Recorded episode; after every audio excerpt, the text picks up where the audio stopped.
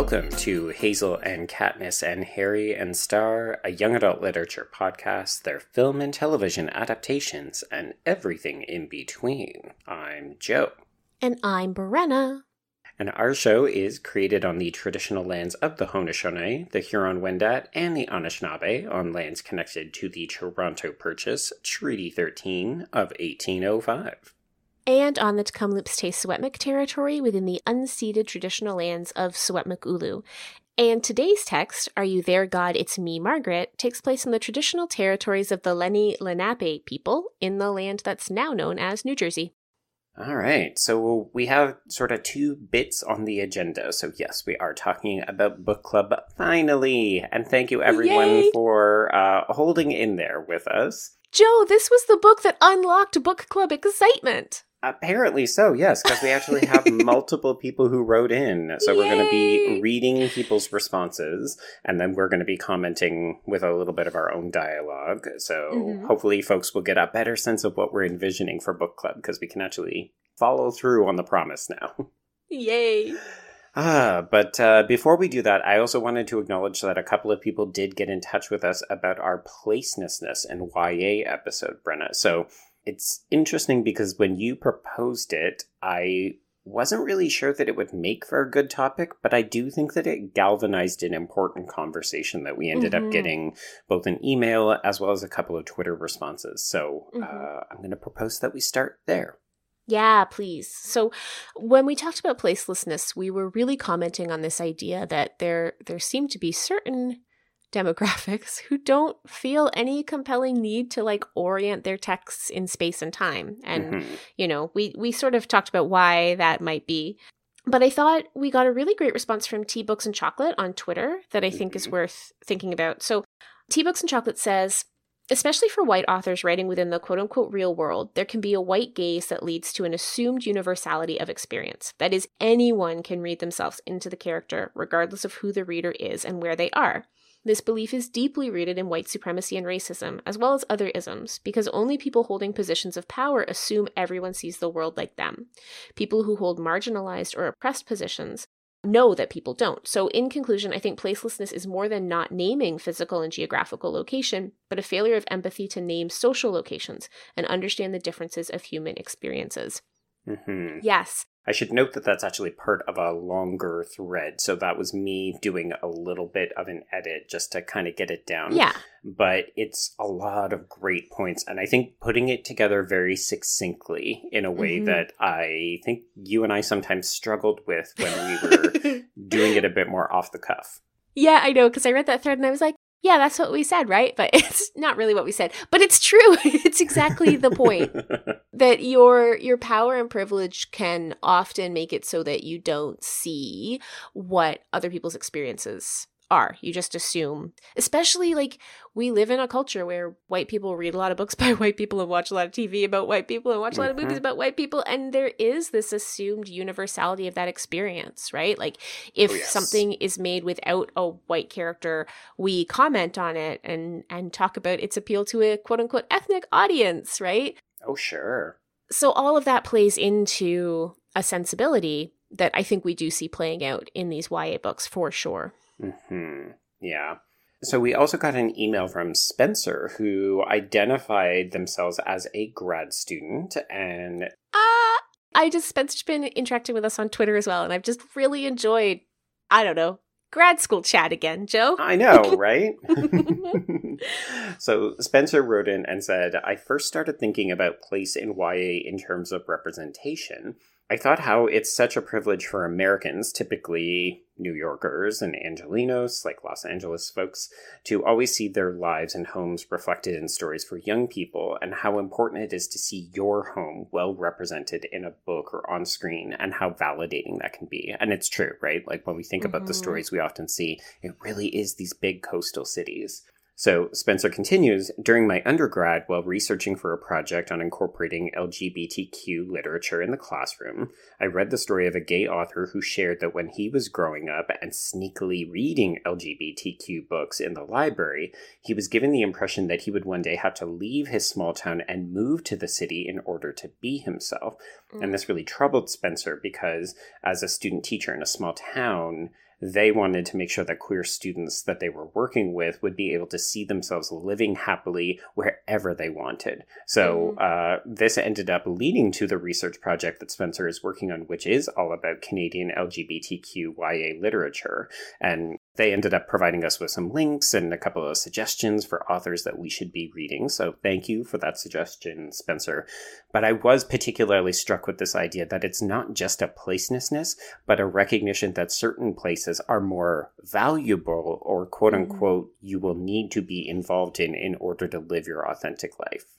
Yeah, I loved this because it made me think of a whole angle we didn't even talk about on the show around placelessness, which is the way in which Canadian culture, and I mean Canadian culture with like a small c, I mean like Canadian cultural products, okay. often position themselves as placeless in order to be saleable internationally, right? Yes. So yeah. we think about how many Canadian productions like blur out the license plates or mm-hmm. uh, you see them just sort of tr- like surreptitiously not using money so you don't see what currency it is. It's not even a concrete attempt to be American. It's just this attempt to not be located in place in Canada. Mm-hmm. And I think that that has this huge impact of like how uncool is Canada that we're not even the main character in our own movies, you know? well, it's the problem of being Hollywood North, right? Where people yeah. come to us to not be ourselves because we're meant to stand in for other places. Yeah, like Rumble in the Bronx, set against the backdrop of the Vancouver Mountains. oh, yeah, those Bronx Mountains that everyone talks about. Famous Bronx Mountains. Indeed, yeah. So, all this to say, thank you to both Tea Books and Chocolate, as well as Spencer, for responding to the placenessness episode. And, folks, if you haven't had a chance to listen to it, uh, go back and give it a listen. It's a brief one, it's only about 25 minutes. Oh, beautiful. Yeah.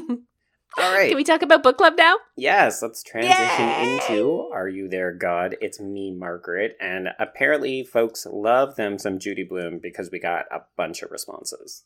Yes, yes, people loved Are You There, God? It's Me, Margaret. This was the exact response I was hoping for with book club, which is to tap into something that either people felt a resonance with or were surprised they had been away from it, like they hadn't connected with it previously. Mm-hmm.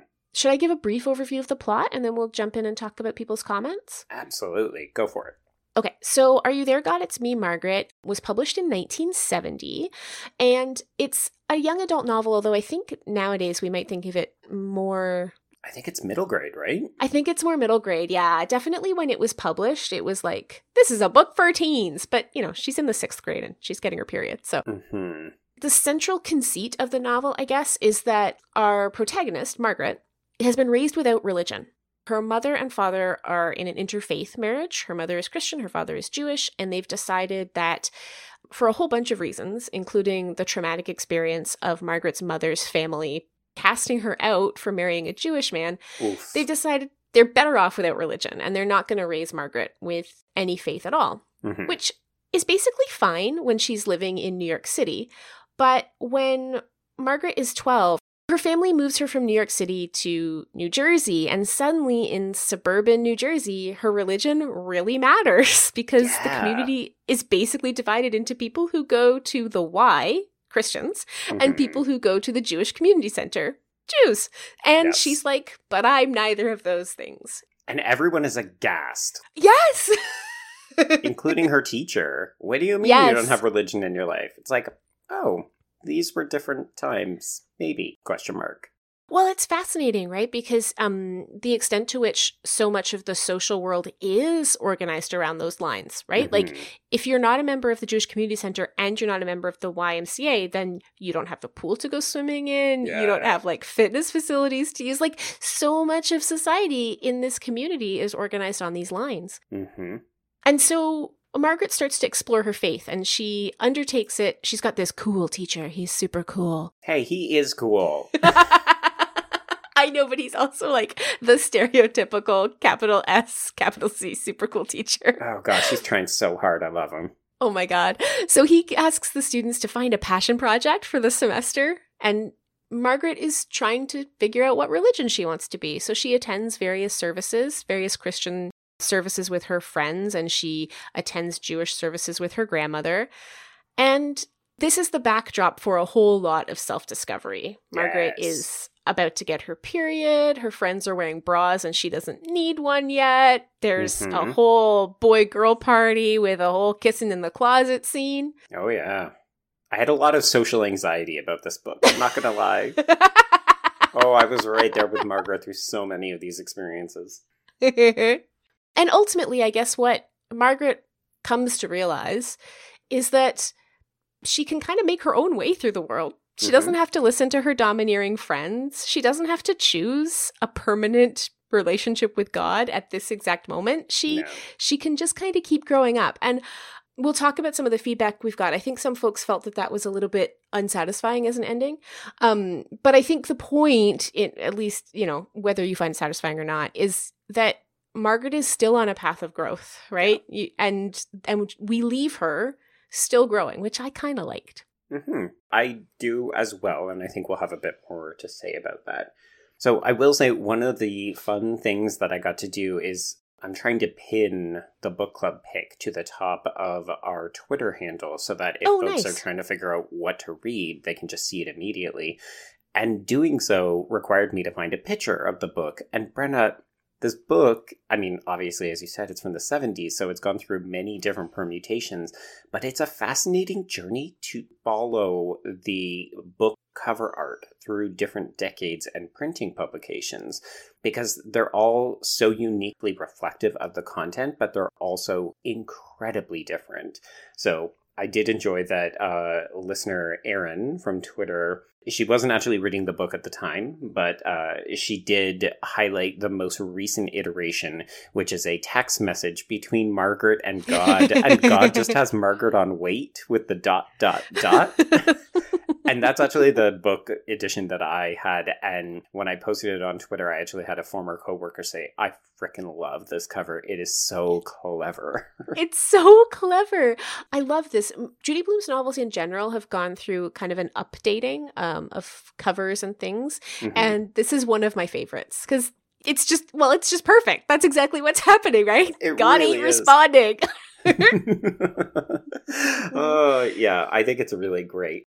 We also got a brief mention from Sophie on Twitter, who uh, she actually did tweet to us while she was mid read, and she just Yay. said, Grandma just arrived and she's a riot. Love grandma. Love grandma. we should specify that this is Jewish grandma and not Yeah. Christian grandma. In fact, we definitely get the sense that one of the reasons the family has moved to New Jersey is because Margaret's mom is desperately trying to escape her mother in law. Oh, a hundred percent. Yes. and then her mother in law just keeps showing up. It's awesome. She's great. I love it when grandma just shows up unannounced and the parents aren't even up yet. And she's like, No, it's okay, Margaret. Don't wake them up. We'll just have a little bit of alone time, you and I. Well, it's great too because grandma doesn't drive. So everybody's like, How did you get here? Well, yeah, the mom clearly thought, Oh, we're moving far away enough that because grandma doesn't drive, she won't be able to get to us unannounced. And it's like, Grandma's Nope. industrious. She will take a bus and a train to get to her granddaughter. She loves her granddaughter, and it really is a very sweet relationship. And it's interesting because it's contrasted with the maternal grandparents who we do meet, who who basically have no time for Margaret if she is not professing their religion. Yeah. Whereas grandma wants very much for Margaret to choose Judaism hmm because it's important to her, but it's not a condition of her love for Margaret in the way that it clearly is for the maternal grandparents who we don't like. And that's actually something that Victoria emailed us about. So Victoria sent us the longest response of everyone. So you'll be hearing from Victoria in a couple of different instances, but specifically about religion. So mm-hmm. Victoria identified that she now considers herself agnostic and she doesn't have a place for religion in her own life, but she was raised Christian. And she says the scene that really hit her hard in the gut is when Margaret's maternal grandparents have dinner. So they, they arrive unexpectedly on this East Coast trip. And poor Margaret has to cancel her trip to Florida to entertain these people who don't even like her for who she is. It's heartbreaking. And she's never met them before. This is her mm-hmm. introduction to them. And everything is clearly a little bit tense. I love that Margaret is observant enough to understand mm-hmm. what's going on, but she obviously also doesn't understand all the nuance. Mm-hmm. But there's that obvious tension with having relatives who have cut you out of their lives because you don't agree with their religious beliefs. But then also, when they do finally show up and they just immediately let Margaret down because they either ignore her or patronize her because mm-hmm. she's not adhering to what they want. And Victoria says it's infuriating how her grandmother doesn't acknowledge her as a person or ask for her thoughts and opinions simply because she doesn't choose to be a Christian in this immediate moment. It's like Margaret has no choice in the matter and therefore she doesn't exist because of it. Mm-hmm. It's interesting. This aspect of the book is what I connect with the most. I think it's not uncommon for our generation, Joe, to have been raised without religion. Mm-hmm. So the controversy that surrounds it is certainly strange. But, you know, I was raised in a house without religion. My mom's nominally Christian ish. My dad's definitely a pretty hardcore atheist, and we just didn't really talk about religion growing up. No. And the thing that you realize when you're in that situation and the thing you realize from reading about Margaret is like just because you don't talk about it as a family doesn't mean kids don't have constant questions about it. Right. And I was always experimenting with like random acts of prayer. like I'm mm-hmm. just gonna how does this work again? What do I do? Like I'm gonna try it. Do I just ask for stuff? What's going on here? Yeah, if I ask, do I just automatically receive it? Is that how it works? What's the deal? Someone explain the rules. so yeah, I I loved Margaret's exploration and I I loved how the book first of all doesn't make her decide. There's there's not a right religion at the end of the day, but what the book does come down really hard on are people like Grandma Mary and whatever his name is. I don't even care. Mm-hmm. The maternal grandparents who are just so clearly using religion as a way to control the family. Oh, sure. Yeah. And when it doesn't work for them, then that's all they have to offer. I found that, I don't know, I just really love that a book like this one it takes a fairly radical stance, I think, for its time period mm-hmm. in that way. I mean, this is certainly a book that is regularly challenged. Uh, oh, it's yes. challenged because of the conversations about sex and sexuality, but it's also regularly challenged as a sort of blasphemous book, oh particularly oh in goodness. religious school districts. Where, whereas I think I mean, the thing about Margaret is she's the furthest thing from blasphemous, right? She's really mm-hmm. respectful. She wants to understand what religion is and she wants to know if it is something that makes sense for her. Like a kind of delight in her exploration and her joy at exploring things, even when she's frustrated, you know? Absolutely. I was surprised at how relatable and contemporary this book still feels despite yeah. the fact that it is nearly 50 years old at this point. And I think a lot of those things, you know, there there are some dated references in there, but for the most part, the conversations and the way that Margaret is growing up and trying to find her way and trying to carve out her identity both with religion, with sexuality, even just like with the tenets of friendship, they're all incredibly relatable Mm-hmm. I feel like everybody has to go through these trials of passage, and that makes the book feel very like, oh, yes, everyone can find something that they will latch onto in this text. For me, it's also the relationship with Nancy Wheeler. Like, I think every little girl had a Nancy Wheeler in her life, a sort of domineering best friend who mm-hmm. sort of mm-hmm. controlled everything. And P.S. If you didn't have a Nancy Wheeler, you were Nancy Wheeler, just FYI. Oh my gosh. it's true, though. You know it's true, though. the book is as much about recognizing that religion is personal as it is about recognizing like life is a personal experience. You can't mm-hmm. let other mm-hmm. people live it on your behalf. Like right. you can't let the Nancy Wheelers of the world control the way you experience life. Mm-hmm. I think that's a, also a really relatable component of the story.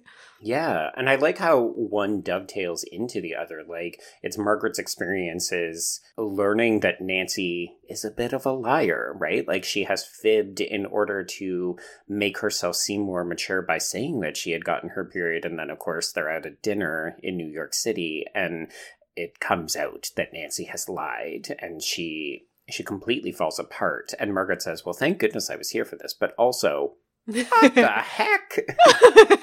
and I love that because it prepares Margaret to stand up to her maternal grandmother when the timing becomes important, right? Because she's already dealt mm-hmm. with someone who's trying to control her actions. It's interesting because there is this streak of girlhood that, for whatever reason, many of these markers of biology become well, there are ways in which we get controlled and we control. So, like, for example, the girls who develop too early are often deeply traumatized by the mm-hmm. way their community reads them. Girls who develop too late are often deeply traumatized by the way their community reads them. And yes. what we have here is Nancy, who's so scared of developing late that she's faked the whole thing. Mm-hmm. And, you know, you've got Margaret stuffing her bra for the party and then being terrified a boy is actually going to touch her boob and right. find out it's just cotton balls. we had a note from Jane who said, I kind of wished I had this book when I was maybe eight or nine years old. I remember being kind of scared about growing up, changing bodies and whatnot. And it might have been helpful to have something like this. And that oh, is definitely absolutely. the time when I first read this book. And it was very much like, oh, okay, this is fine. And I think they have updated some of the language because if I remember correctly, the first time I read this book, the sanitary napkins are the old school belted kind because I remember getting very freaked out that you had to like buy an appliance to attach your sanitary napkin to. Oh, okay. And I remember telling my mom about it. My mom was like, "Oh no, they're sticky now." And then I noticed when we read this version, they're mm-hmm. normal adhesive pads. So I think a few little changes have been made through the book so that it remains a book that is like a touchstone and not something that feels alienating.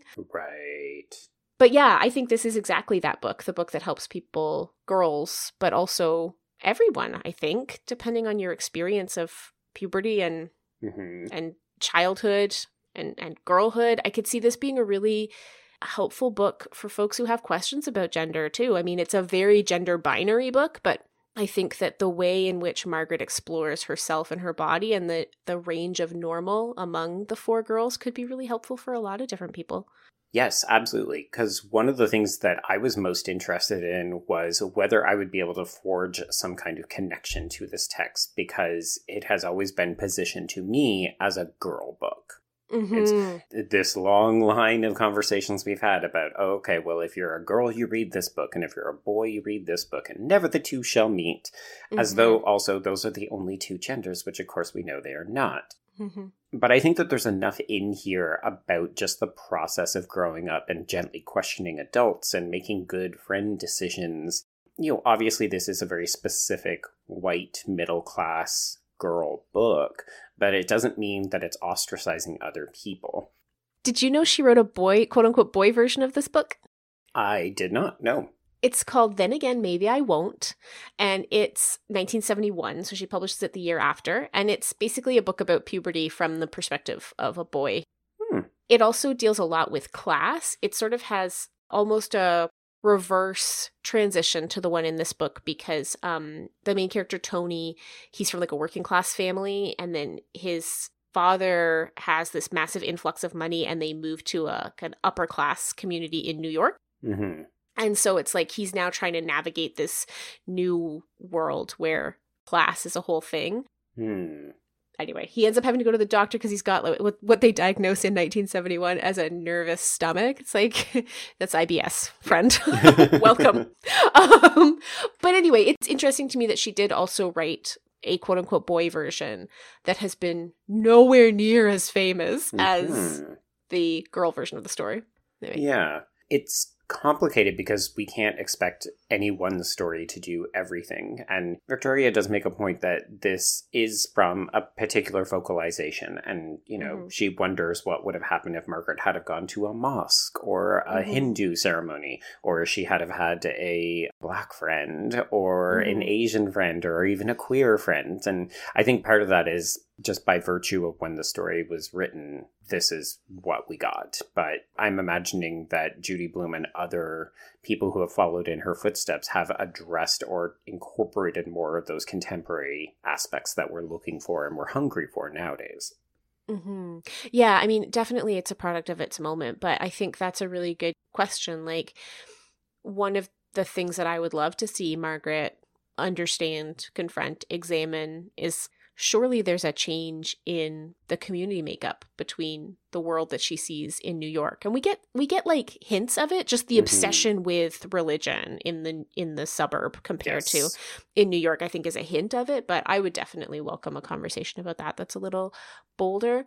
Yeah, I kind of got a touch of it, but it is specific to Jewish culture when her grandmother arrives unexpectedly. And they have a brief conversation about food and how grandma mm-hmm. brought food with her because she was so convinced that they wouldn't be able to get any authentic food out in yes. the suburbs. Yes. And it's fascinating to me that even as tame as this book feels now, it is still so frequently challenged. Like, I know we've had this conversation a hundred times, but I am always shocked that like yeah it's too gentle for people to be outraged about. And I know that we keep using gentle, but honestly, this is so approachable and just so engaging. Like, there is nothing controversial about this except for how mundane it presents this character's life. Like, this is just a story about a couple of months in a girl's life as she questions who she is and who she wants to be that shouldn't be confronting to anyone. no, and it's still in the top 100 most challenged books. Like wild to me. Mm-hmm. Absolutely mm-hmm. wild. yeah. So I wonder if we might end this conversation uh, on a bit of a funny note. And I want to introduce an email from Nadia. And she wanted to give a quick shout out to Margaret's love of reinforcements on her list of school supplies, yes. which I thought was hilarious. I haven't thought about reinforcements in maybe a decade. Do you remember you used to take the reinforcements? Oh my God, our actual Gen Z listeners are like, what the hell are they talking about? Yes. used to take the little reinforcements and then you could put two of them as like googly eyes and then make like funny faces out of them. Oh, absolutely. Yeah. And yeah. folks, if you have no idea what we're talking about, it's in case you ripped your papers out of your binder, you could use a reinforcement to reinforce the hole so that you could keep it without having the paper fall out of the binder later. I mean, it's a miracle. it truly is. Yes. Listen, if you've ever been trying to study for an exam and realized that that important page has been ripped out of your binder and gone for a walk, you know that reinforcements will save you. I used to reinforce pages like as soon as I used the page, I would reinforce just to be just to be safe. Just to be safe. um, yes, but one other point that Nadia makes is uh, because she is 29 and she is actually working with teenagers, she felt very connected to Mr. Benedict, the teacher. And, you know, we joked about how he's a quote unquote super cool teacher because he is trying so hard to relate to these kids. And it's a tough position, right? Because you're still young but you're too old to connect with these people because they are not of your generation and how yeah. they're probably rolling their eyes at you. So Nadia made that connection. I definitely made that connection. Oh, yeah. Oh, yeah. and part of this was Nadia posed a question of what is it like for people who read this as an adult and related more closely to Mr. Benedict compared to people who read this as a teenager or a middle grader? And what was your feeling on Mr. Benedict then? Oh, that's interesting. Because when I read it as a kid, he was very eye roll worthy. Right? Yes. but now I get him. I do. mm-hmm. I love that moment at the end of the book where he says, like, oh, I'm so much more prepared for next year because I've got this one year under my belt. And you're just thinking, oh, yeah. Oh, honey. okay. So I wanted to thank everybody who wrote in to give us uh, either a brief or a long thought about Are You There, God? It's me, Margaret. We're hoping that this highlights a little bit of how we'd love to proceed with book club in the future. So again, it can be a short response, it can be a long response, it can be a personal response, it can be any which way. But we do love to hear from you folks, particularly in how you're relating to the books. Yes, this was a real joy to hear such a range of perspectives and like everything from telling us what you thought of grandma to telling us what you thought of race and sexuality to telling us what you thought of reinforcements. It's all a joy. It was mm-hmm. really, this was a really fun week. Yes. So, Brenna, what is our next book yeah. club book?